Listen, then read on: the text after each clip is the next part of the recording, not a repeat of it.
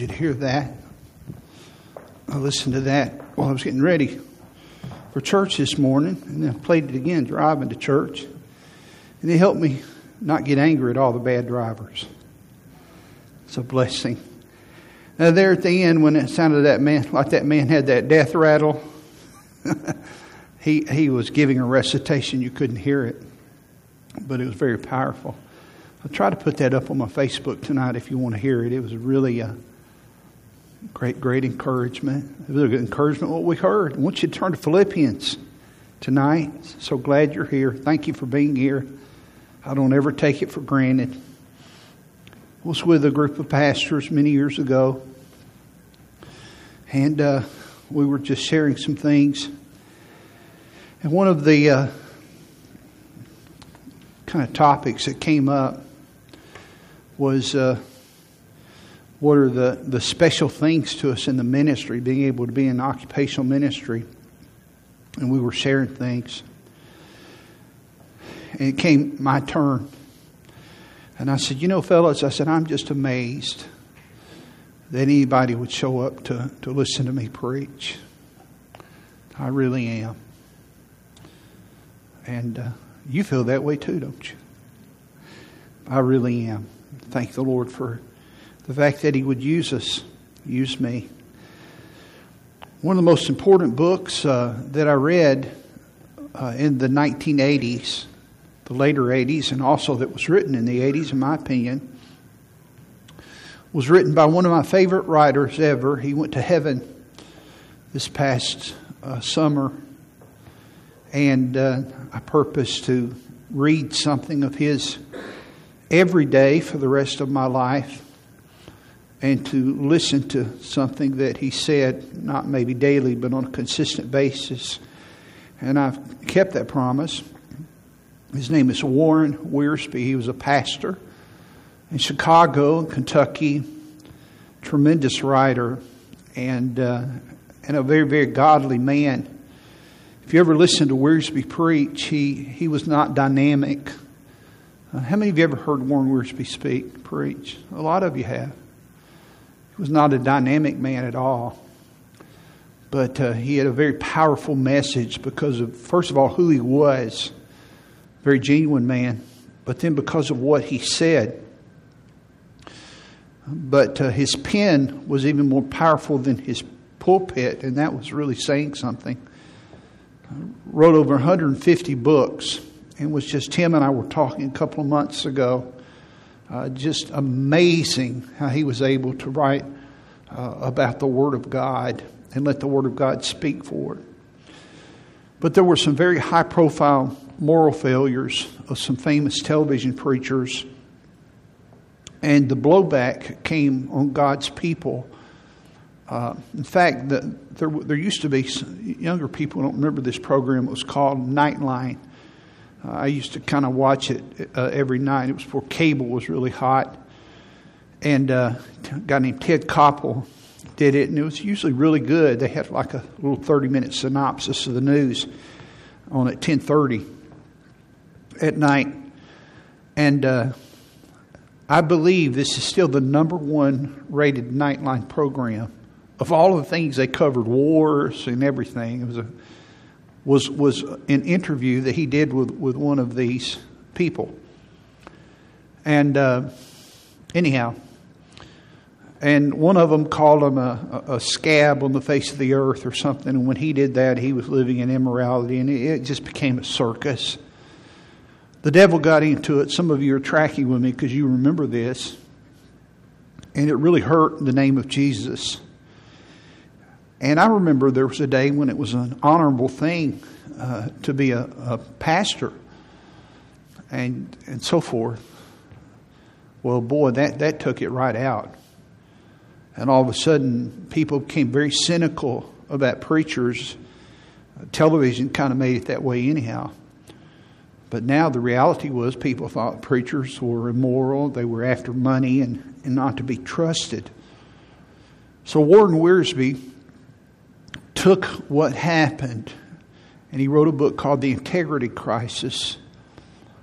And it was a call to Christians and to churches and to spiritual leaders that they would become what God had called them to be, and that is to be salt before they were light. Jesus told us in Matthew chapter five, verses thirteen and sixteen, he said, I want you to be. He didn't tell us to do it. He said, be it, because that's who you are. Let your light shine. You're already light. You're already salt. But it's interesting. He said, before your light, which is your external witness, you need to be the salt of the earth. Salt speaks of character, your inner character, which prevents corruption, and it speaks of your character. And that's why I've always emphasized uh, as, as a leader, as a youth pastor, as a preacher, and, and hopefully in my own walk with the Lord, that it's more important what you do, or excuse me, that's not correct, what you are and who you are than what you do. Because I've seen too many people that were very clever and very gifted and do some really good things, but they, they weren't salt. And really that book is a call to be salt before we, we try to be light. I think that sometimes when you invite people to church and you want to talk to them about Jesus and they're not interested, they don't want to receive your invitation, they're not interested in the gospel. There's a lot of reasons for that, but one reason, a really big reason, is they knew somebody very dominant in their life that talked one way and lived another.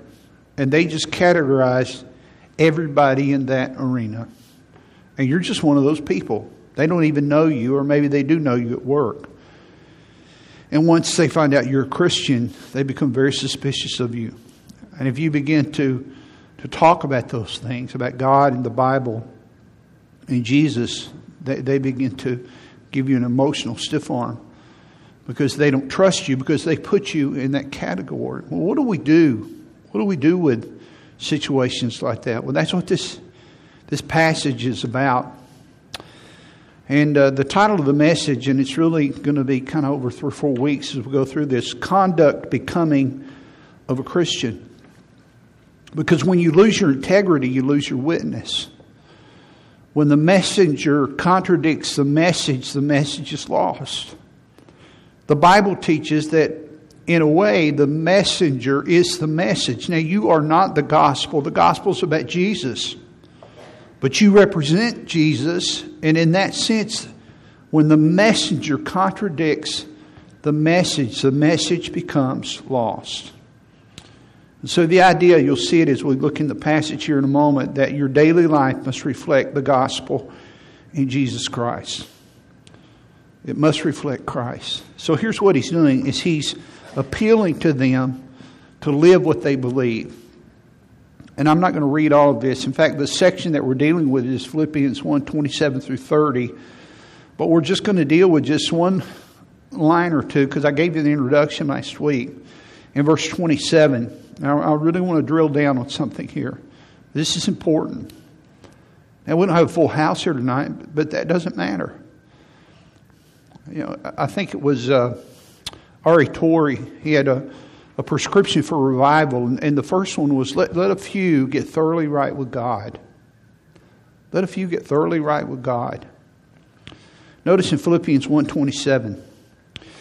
He said, only let your conversation, and we talked about that, the way you live, your manner of living, be as it becometh the gospel of Christ, that whether I come and see you or whether, I'm sorry, or else be absent, I may hear of your affairs, that ye stand fast in one spirit, with one mind striving together for the faith of the gospel.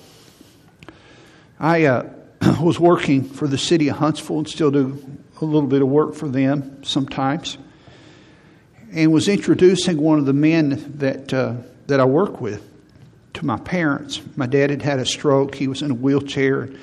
He was cognizant of what all was going on, but he uh, he couldn't talk well. And so I was walking, sitting in, in a football stadium, and I was introducing this man that I worked with. I still work with him some. To my mom and my dad. I said, hey, this is, this is my mom and my dad. And uh, he acknowledged them and so forth. And this is probably, When Daddy's been gone eleven years, this is probably thirteen or fourteen years ago. And he said something that that disarmed me, and I really wasn't ready for it.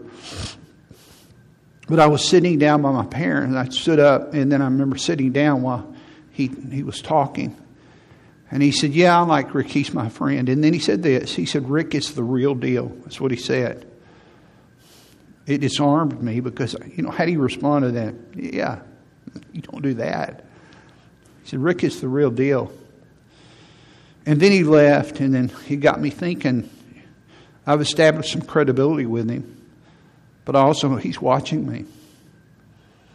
He's watching me. I've invited my, my friend to church here. On many occasions, I've invested in that relationship. I still am. Uh, every year he has a birthday. I, I get him something. Uh, he's having a birthday coming up. I'm going to get him something, do something for him, serve him. I've invited him to our church a lot. Hasn't been to our church. Recently, there was a, a, a conflict in the area where we were working. It wasn't with he and I. It was another person that is never up there. But he was, this other person came up there and he was trying to start something with me. And I wouldn't acquiesce to it. I wouldn't have anything to do with it. I just kept right on with what I was doing. And it was, I was agitated about it, but I thought, no, I'm not going to, I'm not going there with this guy. I'm going to stay about what I'm supposed to do. Be professional, most of all. I, I know people are watching me. The next day, um, one of the men that I just told you that had told my parents that I was the real deal, and then another man the very next day. Now, one of the reasons I do this is because sometimes preacher lives, preachers live in ivory towers, and then they ascend to their pulpits and give condescending comments to the people.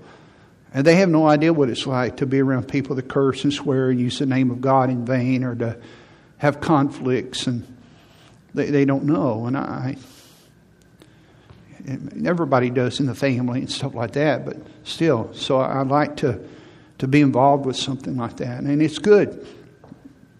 Daniel uh, has to work. When Tim was here, he, he worked for years in a job. Brother Gary was, has done that. And I've done, I, th- I think there's some value to that. I don't think you have to do that. But I think it makes you a better pastor. But anyhow, the next day I saw them after this, this conflict, attempted conflict, anyhow. And uh, one of the men brought it up, said, what'd you think about yesterday? I knew what they were talking about. I said, oh, you mean, you mean that, that guy? I said, well, you know, I said, I learned a long time ago that Uh, you need to be nice to the guy that delivers your paper. One day you may, he may be your judge in the courtroom. I've just learned to be good to everybody. You never know. And I said, it's not about me. I, I'm up here to serve people and to help people. And then one of the men said this, I was watching you. I was watching you. And I had already preached the first message, but it, it came back to me while I was preparing this, that these two men were watching me. Somebody's watching you. They're watching you. Notice in verse twenty-seven, only let your conversation be as it becometh, as is suitable, as is appropriate, as it becometh the gospel of Christ. Don't take away from the name of Jesus. People are watching you. In the early church, the name of Christian was not given until the church was was um, ten years old, the Church of Antioch. And then it was a derisive term. It was to make fun of them. They were originally called of the way. And they, the people of the way, that's what they call Christians. The Bible says in Acts eleven, they were first called Christians in Antioch three times. It's only used three times in the Bible, the word Christian. Now the word is just the word we use to describe believers. But do you know what the word Christian means? Most of you know this. It means little Christ. It means little Christ. So when you hear the word Christian, it means someone that belongs to Jesus Christ. And God knows we don't reflect that one hundred percent. But as I preached this morning, there ought to be a growing resemblance. You know, we, we can drift away from the Lord gradually. Why can't we be sanctified gradually and become better and more holy like Jesus and become the gospel, become like Jesus? Because people are watching us. Our neighbors are watching us. Our children watch us. Our relatives watch us. When you go to ball games, the people that sit around you, they watch the way you cheer and you pull for people. I remember sitting by Paula at games, and uh, a kid be pitching on the other team or something, and uh, and he would walk somebody, walk in a run that maybe tied the game. And I'd watch his mother over there, and really a walk is... the kid made a mistake, but our kids didn't do anything. He didn't earn it. He just didn't swing at a bad pitch, which is really not a high-level skill. So our, our folks go crazy, and maybe I'm a little too analytical about it. But I tell her, I'm not a legalist about it. I said, don't, don't cheer that. I said, why? I said, well, look at that mom over. That's her son right there. That's her son just threw the ball. I said, I want to win. I don't know, there, there's just some things to me that are bigger than winning. How would you feel if that was Jake out there? And this happened. I think it did. I don't know. Jake's pretty good hurler. But how would you feel if that was Jake? I mean, I told you I'm a little deep about it, but but maybe that's why I never coached real long. Only twenty-something years. I, I used to put out a little newsletter for our teams, and had the name of the team, and they had statistics, and it had a character quality and some things. And then on the banner it said, uh, winning isn't everything, but the effort to win is. Because I wanted to teach them character. Alexander the Great came in to see a soldier. He came into a company one day. He saw a lazy soldier, and he got onto him, rebuked him. He said, what's your name? The soldier was very frightened. He knew he could be killed. He said, sir, my name is Alexander. Alexander the Great said, well, either change your name or change your ways. And I think that's a good word for us. We either need to change our name as Christians or change our ways. Don't, don't tell people we're Christians.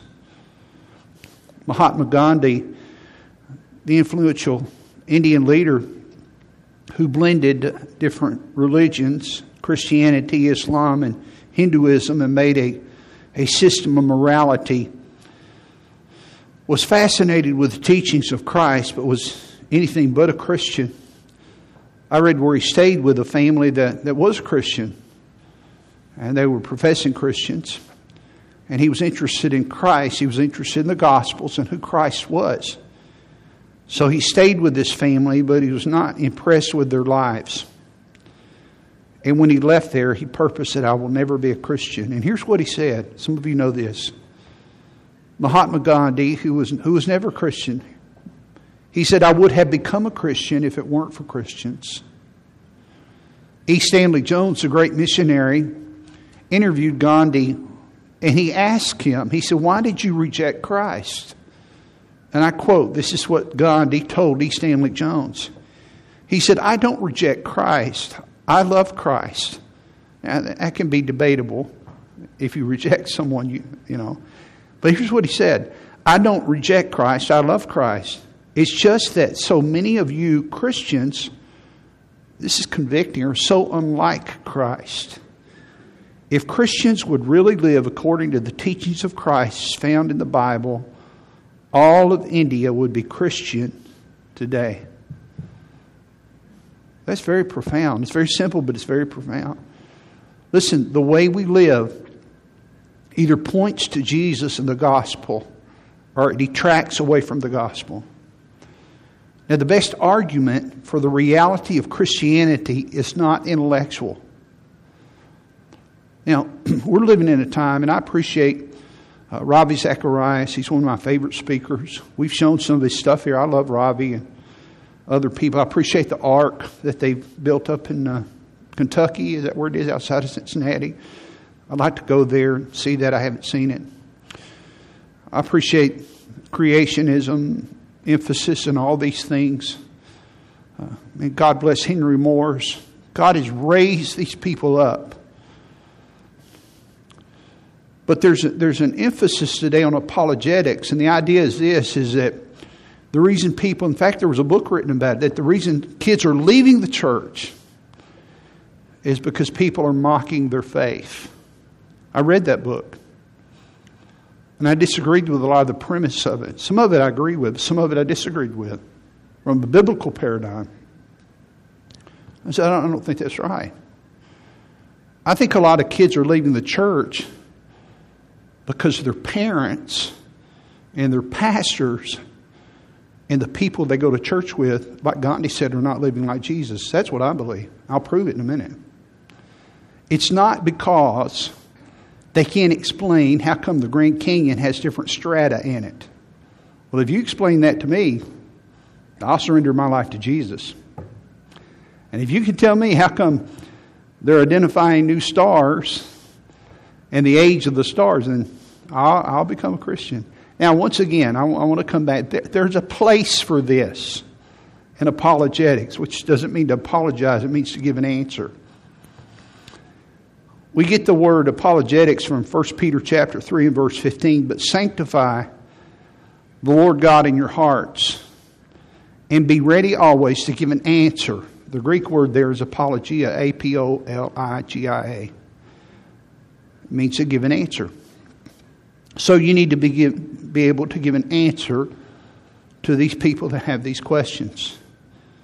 And be ready always to give an answer to every man that asketh you a reason of the hope that is in you with meekness and in fear. And when you, and I've given this before, I'm going to do it again tonight because I'm talking about it. But on every apologetics website, on every textbook, I'm not anti, I'm just biblical, all right? You'll see that verse. But what what is that verse talking about? The book of First Peter is about suffering. If you read First Peter three fifteen, which is the verse up there, and you read verse fourteen, and verse thirteen, and verse sixteen, and verse seventeen, you know what it's about? It's about people that are suffering without complaint. It's about people that have a good attitude. It's about people that are plowing on and they're sweet. It's about people that keep the faith and have a positive spirit in spite of that. And they don't blame God. That's what it's about. Now look at the verse with me. Be ready always to give an answer to every man that asketh you a reason of the hope that is in you with meekness and fear. So here's the issue. What is the question that you will be answering? Is it about the Grand Canyon? Is it about the speed of light and stars that they're just now finding? Is that the question? Now, I'm not saying you can't take First Peter three and apply it, but that's not what the question is. Here's the question. How do you suffer so well? That's the question. Now listen carefully.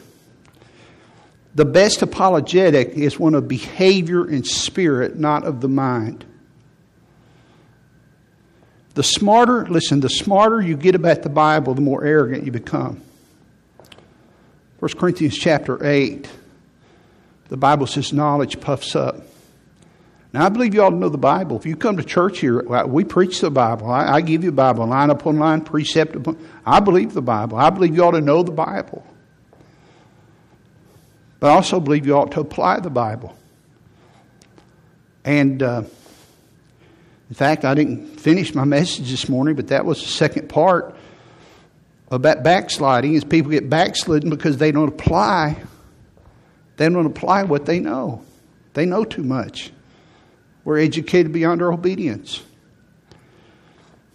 And and what will what will make you attractive to to lost people, or at least give you credibility. It's not your knowledge. Wow, you sure do know a lot about the Bible. Because the next step is, you sure do debate good. You sure do make me insignificant with your knowledge. I'm being really sarcastic now, just in case you don't know. Th- that's not winsome. It, it's, it's your humility. It's your grace. It's your love. It's your, it's your obedience. It's your kindness. It's your Christ-likeness. That's what First Peter three fifteen is about. Sanctify the Lord God in your hearts, and be ready always to give an answer to every man that asketh you a reason of the hope, not the knowledge, of the hope that is in you with meekness and in fear. How do you do that? How do you live that way? How can you do that? And tonight I, I'm just pleading with you. I'm going to get into the text and, and till it out a little bit. I don't know how far I'll get. But I, just, I plead with you and beg with you,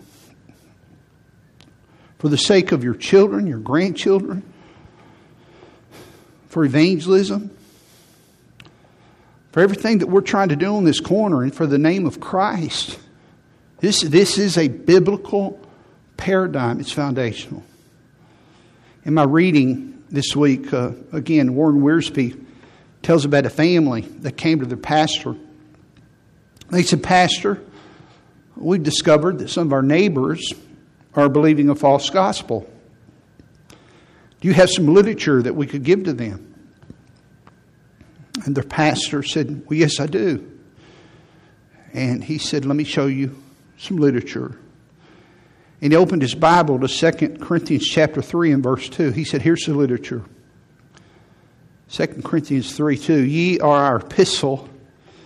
Paul wrote to the Corinthians, "Ye are our epistle." You're the letter. You're the Bible written in our hearts, known and read of all men. He said, "You're the literature." The pastor told the family, he said, "The best literature in the world is no substitute for your own life. When they see Jesus in your behavior, it will open up opportunities for you to talk about the gospel." Now, there is a time for you to talk about the gospel, because they can't get saved without the gospel. But the biggest impediment, the biggest impediment to people getting saved is what Gandhi said. "I would have become a Christian were it not for Christians." And we need to lift high the name of Jesus so people can see him, but many times they can't see him because of us. Now, there's three uniquenesses in the life of a child of God. I'm just going to mention the first one, and we're not going to dig real deep. But I want this to be an encouragement to you tonight, as it, it's been very helpful to me. It's been so encouraging to me. If you want to live a life that's going to speak well of Jesus, number one, in the text, in verse twenty-seven, he said, "I want you to stand fast." Stand fast. Now, I almost changed that, because we, we don't speak that way anymore, but I, I did some research on it, and it's actually a, a military parlance still, and it's a military term. The word "stand fast" means that you're not going to move during pressure and adversity. You're going to stand fast. The best, one of the best things, it's not the only one, one of the best things that you can do to show that you're a Christian, to speak well of the gospel, is to stand fast. The Greek word there means to be in a stationary, fixed position. It means to be anchored in one place. When a soldier would hold his position on the front lines, he could not leave that position, or the enemy would overtake it. When the Romans would fight, they would get into an offensive or defensive formation, and they would take their shields and they would join them, not, not attach them, but they would put them close to each other and uh, shoulder to shoulder, side by side, so that they could not be penetrated. And each soldier was critical to that position. So if they wanted to take territory, they would go in lockstep. if they were in a defensive posture, and you've seen this in movies somewhere, they would let the arrows go, and they could deflect the arrows with that. Or the uh, soldiers would come in with the swords. But they were they were to stand fast. And this is a picture that God has given to us as Christians, that we're to be, as Doctor Robertson used to say when I would hear him preach, to be steadfast. Because listen, you got to stand fast because you're in a war. It's not a playground. When, when you leave tonight, it's not all fun and games. You have an enemy. He wants to destroy your marriage. He wants to steal your kids. He wants to wreck their lives. He wants to rob you of your testimony. He hates you. He hates you. He wants to rob you of your purity. You must, you must stand fast. You must be steady. This message goes hand in hand with what I gave you this morning. Don't don't be don't be flitting about. Don't don't don't be drifting away. Stand fast. Notice in verse twenty-eight, uh, he talks about adversaries. Your adversaries. Notice in verse thirty, he talks about the conflict. What he's saying is this, is you're involved in a spiritual war. You have an enemy. You're fighting Satan. You're fighting demons. And because of that, you're, you're not fighting other Christians. You're not fighting God's people. You're not even fighting lost people. I remember one of my teachers in school, he made a little statement one time in class, but I wrote it down. I never forgot it. He said, lost people are not your enemies, they're victims. Well, that's good.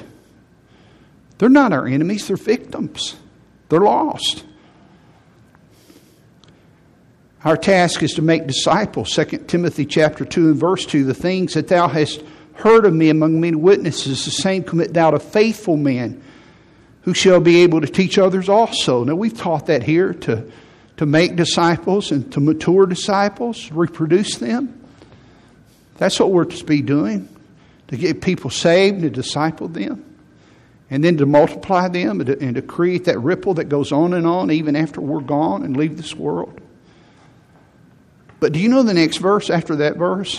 The things that thou hast heard of me, heard of me among many witnesses, to commit thou to faithful men who shall be able to teach others also. It's this passing the baton off. That's your mission. Look at verse three.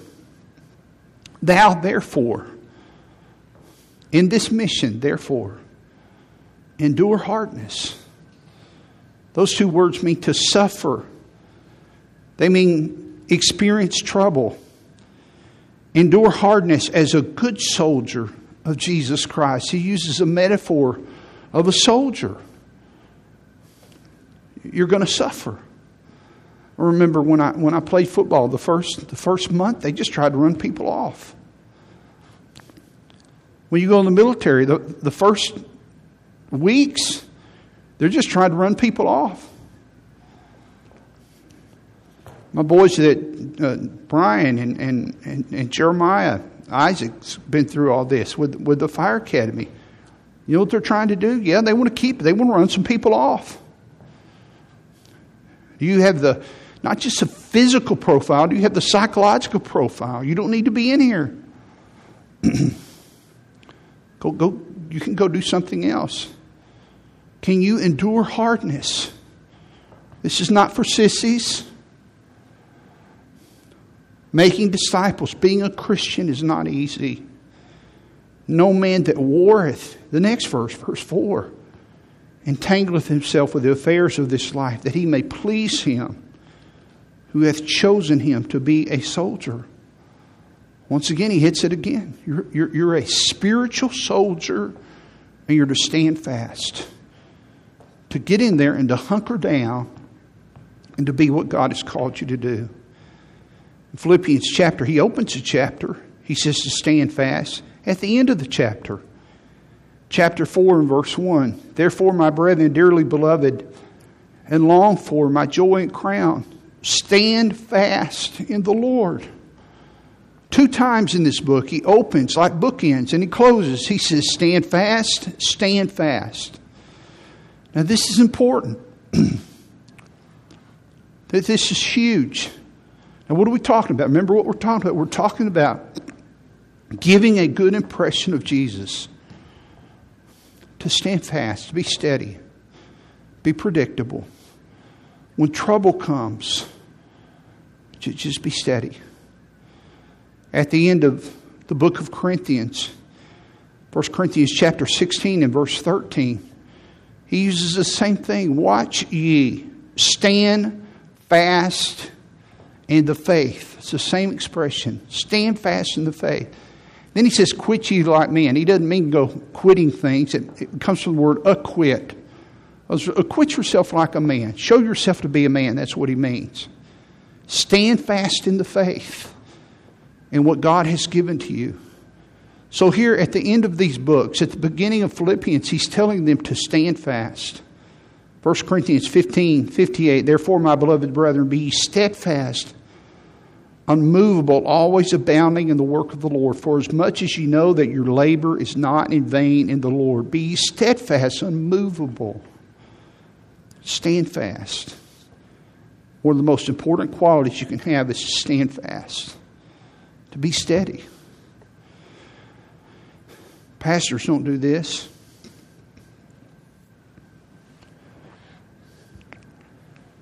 Get a church, they'll stay for a year. Get another one, stay three years. Get another one, and keep climbing the ladder. They don't realize that there's trouble in every church. And part of climbing the ladder is they want a, a bigger congregation, I suppose. I don't know. I don't want, can't judge motives. At some point, you, you have to bloom where you're planted. You have to stand fast. You have to be steadfast. You have to find an anchor point. This is something the Holy Spirit of God does for you because it's unnatural. It's supernatural. The fruit of the Spirit, Galatians five twenty-two, is love, joy, peace, long-suffering. Long-suffering. Patience. Paul prayed for the Colossians in Colossians one eleven. You're strengthened with all might. You've got this power that God gives you. According to His glory, His power, unto all, watch this, unto all patience, all endurance, long-suffering with joyfulness. This is not grin and bear it. This is kind of a fake thing. This is long-suffering with joyfulness, with all patience, a result of abiding in Christ. This is the power of God. So, sometimes with my illness, people say, well, well, how are you doing? And if I know them well, I say, well, it depends on what they ask me. I, I can't just give a, there's no flat answer for that. But but I do choose my attitude, and that's not always easy. And in that moment, I have to decide I, I'm going to stand fast. I'm gonna I'm gonna stand fast with this, even when I don't want to. And and next week I'll, I'll come to that and talk to you about about that, how you can do that better. Daniel did a great job with this a few weeks ago. In Hebrews twelve one, wherefore seeing we also are compassed about with so great a cloud of witnesses, let us lay aside every weight and the sin which does so easily beset us. And watch this. And let us run with patience the race that is run before us. Let us run with patience. Endurance. It's not a sprint, it's a marathon. And sometimes, gang, you just feel like you're running in place. Man, I'm working in this ministry. I'm teaching this class. I'm trying to raise these children. I'm trying to get this accomplished. I'm not making any progress. Stand fast. Just stand fast. Okay? Just stand fast. Be steadfast. Be steady. Let me give, let me give you two, two thoughts quickly. Really, real quickly. Number one, some people move doctrinally. They move doctrinally. Now, you're living in an age, and if Jesus tarries, all of this stuff about gender and binary It's going to become where used to, I didn't see this on the horizon, where it was going to be, if you were opposed to homosexuality, you could be put into jail. That's still on the table. And it's not just preachers anymore. It's going to be you. If you want a government job, and then the next tier is just any job, where it's going to be illegal to hold that view. But then this thing about gender, it's just sweeping the nation. Where names and uh, people don't know if they're male or female or whatever. And, and I forget, it was either Indiana or Illinois, forgive me, but it's one of those states where they just made it a requirement that if you take history, that you have to you have to have it to graduate. And if you teach it, if you're a teacher, you have to teach the lesbian, gay, sex, bisexual, L G B T, whatever it is, the history of that movement. And if you're a student, you have to listen to it. It's required. You can't graduate without it. And if I'm a history teacher and I'm a Christian, I have to teach it. What happens if I don't want to? By the way, what does that have to do with anything besides Sodom and Gomorrahizing the United States of America? And so many of these things, well, you have a choice. And I could go, there's so many competing thoughts I have right now, and I, let me get back to the idea of the message. Are you going to stand, are you going to be steadfast? Are you going to stand fast? Are you going to change your doctrinal convictions? Now, you kids need to listen to me. Because some of the older people aren't going to have to fight this battle, but you are. Ephesians chapter four, verse fourteen, that we henceforth be no more children, tossed to and fro and carried about with every wind of doctrine. Notice that that's affiliated with spiritual immaturity. By the sleight of men, cunning craftiness, whereby they, they lie in wait to deceive. Carried about with every wind of doctrine. We're confused. Doctrine is so important. And doctrine just shifts.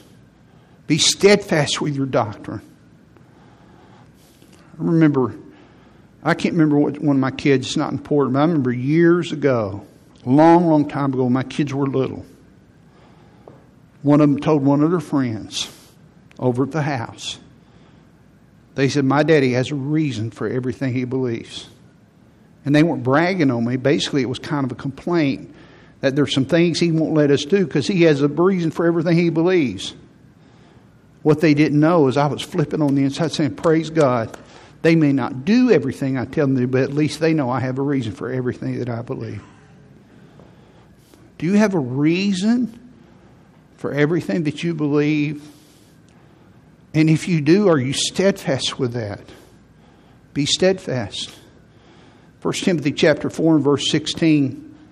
Take heed unto thyself, Paul told the young preacher, and not just unto yourself, but unto the doctrine.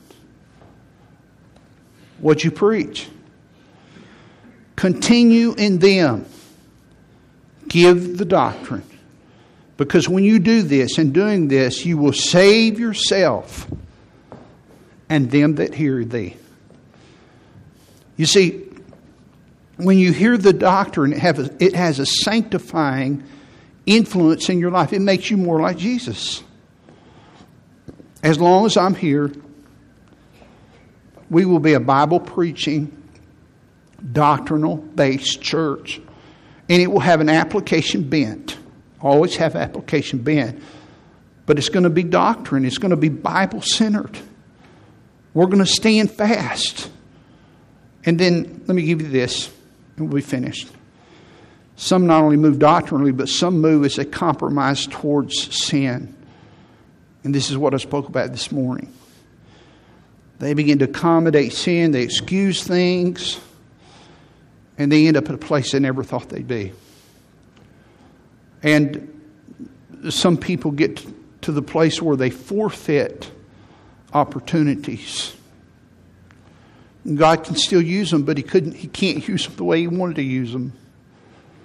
Paul said in First Corinthians chapter nine and verse twenty-seven, I keep under my body and bring it under subjection, lest by any means when I had preached to others, I myself should be a castaway. Had a football coach one time, and he didn't believe it like I did. And after practice, we talked. He said, well, that verse means you lose your salvation. I said, no, it doesn't, coach. I said, that verse is talking about your service. The whole text of, of chapter nine in First Corinthians is about rewards. It's not about salvation at all. Because he believed you could lose your salvation. He said, well, it says castaway. I said, well, the word castaway there means disapproved or rejected. He didn't lose his salvation. He lost his ability to do what he had been doing. He was a preacher. He was a pastor. He can't preach anymore. There's a lot of other things he can do. But it means he's been rejected, put on the shelf from what he used to do because he compromised. Because he didn't stand fast. Because he wasn't steady. Doctrine always precedes behavior. So here's a call for loyalty. A call for steadfastness. Only let your conversation be as it becometh the gospel of Christ. That whether I come and see you or else be absent, I may hear of your affairs, that ye stand fast. Stand fast. Stand fast. Be steadfast. Stand fast. Ephesians six ten, finally, my brethren, be strong in the Lord and the power of his might. This is how you do this. He helps you. Put on the whole armor of God that you may be able to stand against the wiles of the devil. So you can stand. Verse thirteen of Ephesians six, wherefore take unto you the whole armor of God that ye may be able to withstand. Because there are assaults from the enemy in the evil day, and having done all, to stand. Because the enemy, Satan and his demons, are assaulting your family, and he's assaulting you.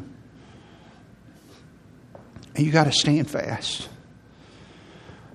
The rest of this message is, is encouraging, and I don't have time to get into it tonight. I'll finish it next next time I talk to you, God willing. But uh, it kind of has practice to it. And it will help you. But I just want to leave you with that word tonight. This week, just, just stand fast. Stand fast. H- have you been vacillating? Are you about to do something stupid?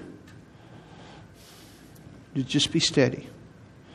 Just be steady. Let, let the Spirit of God help you and empower you, even though you're under attack. Our Heavenly Father, I pray tonight.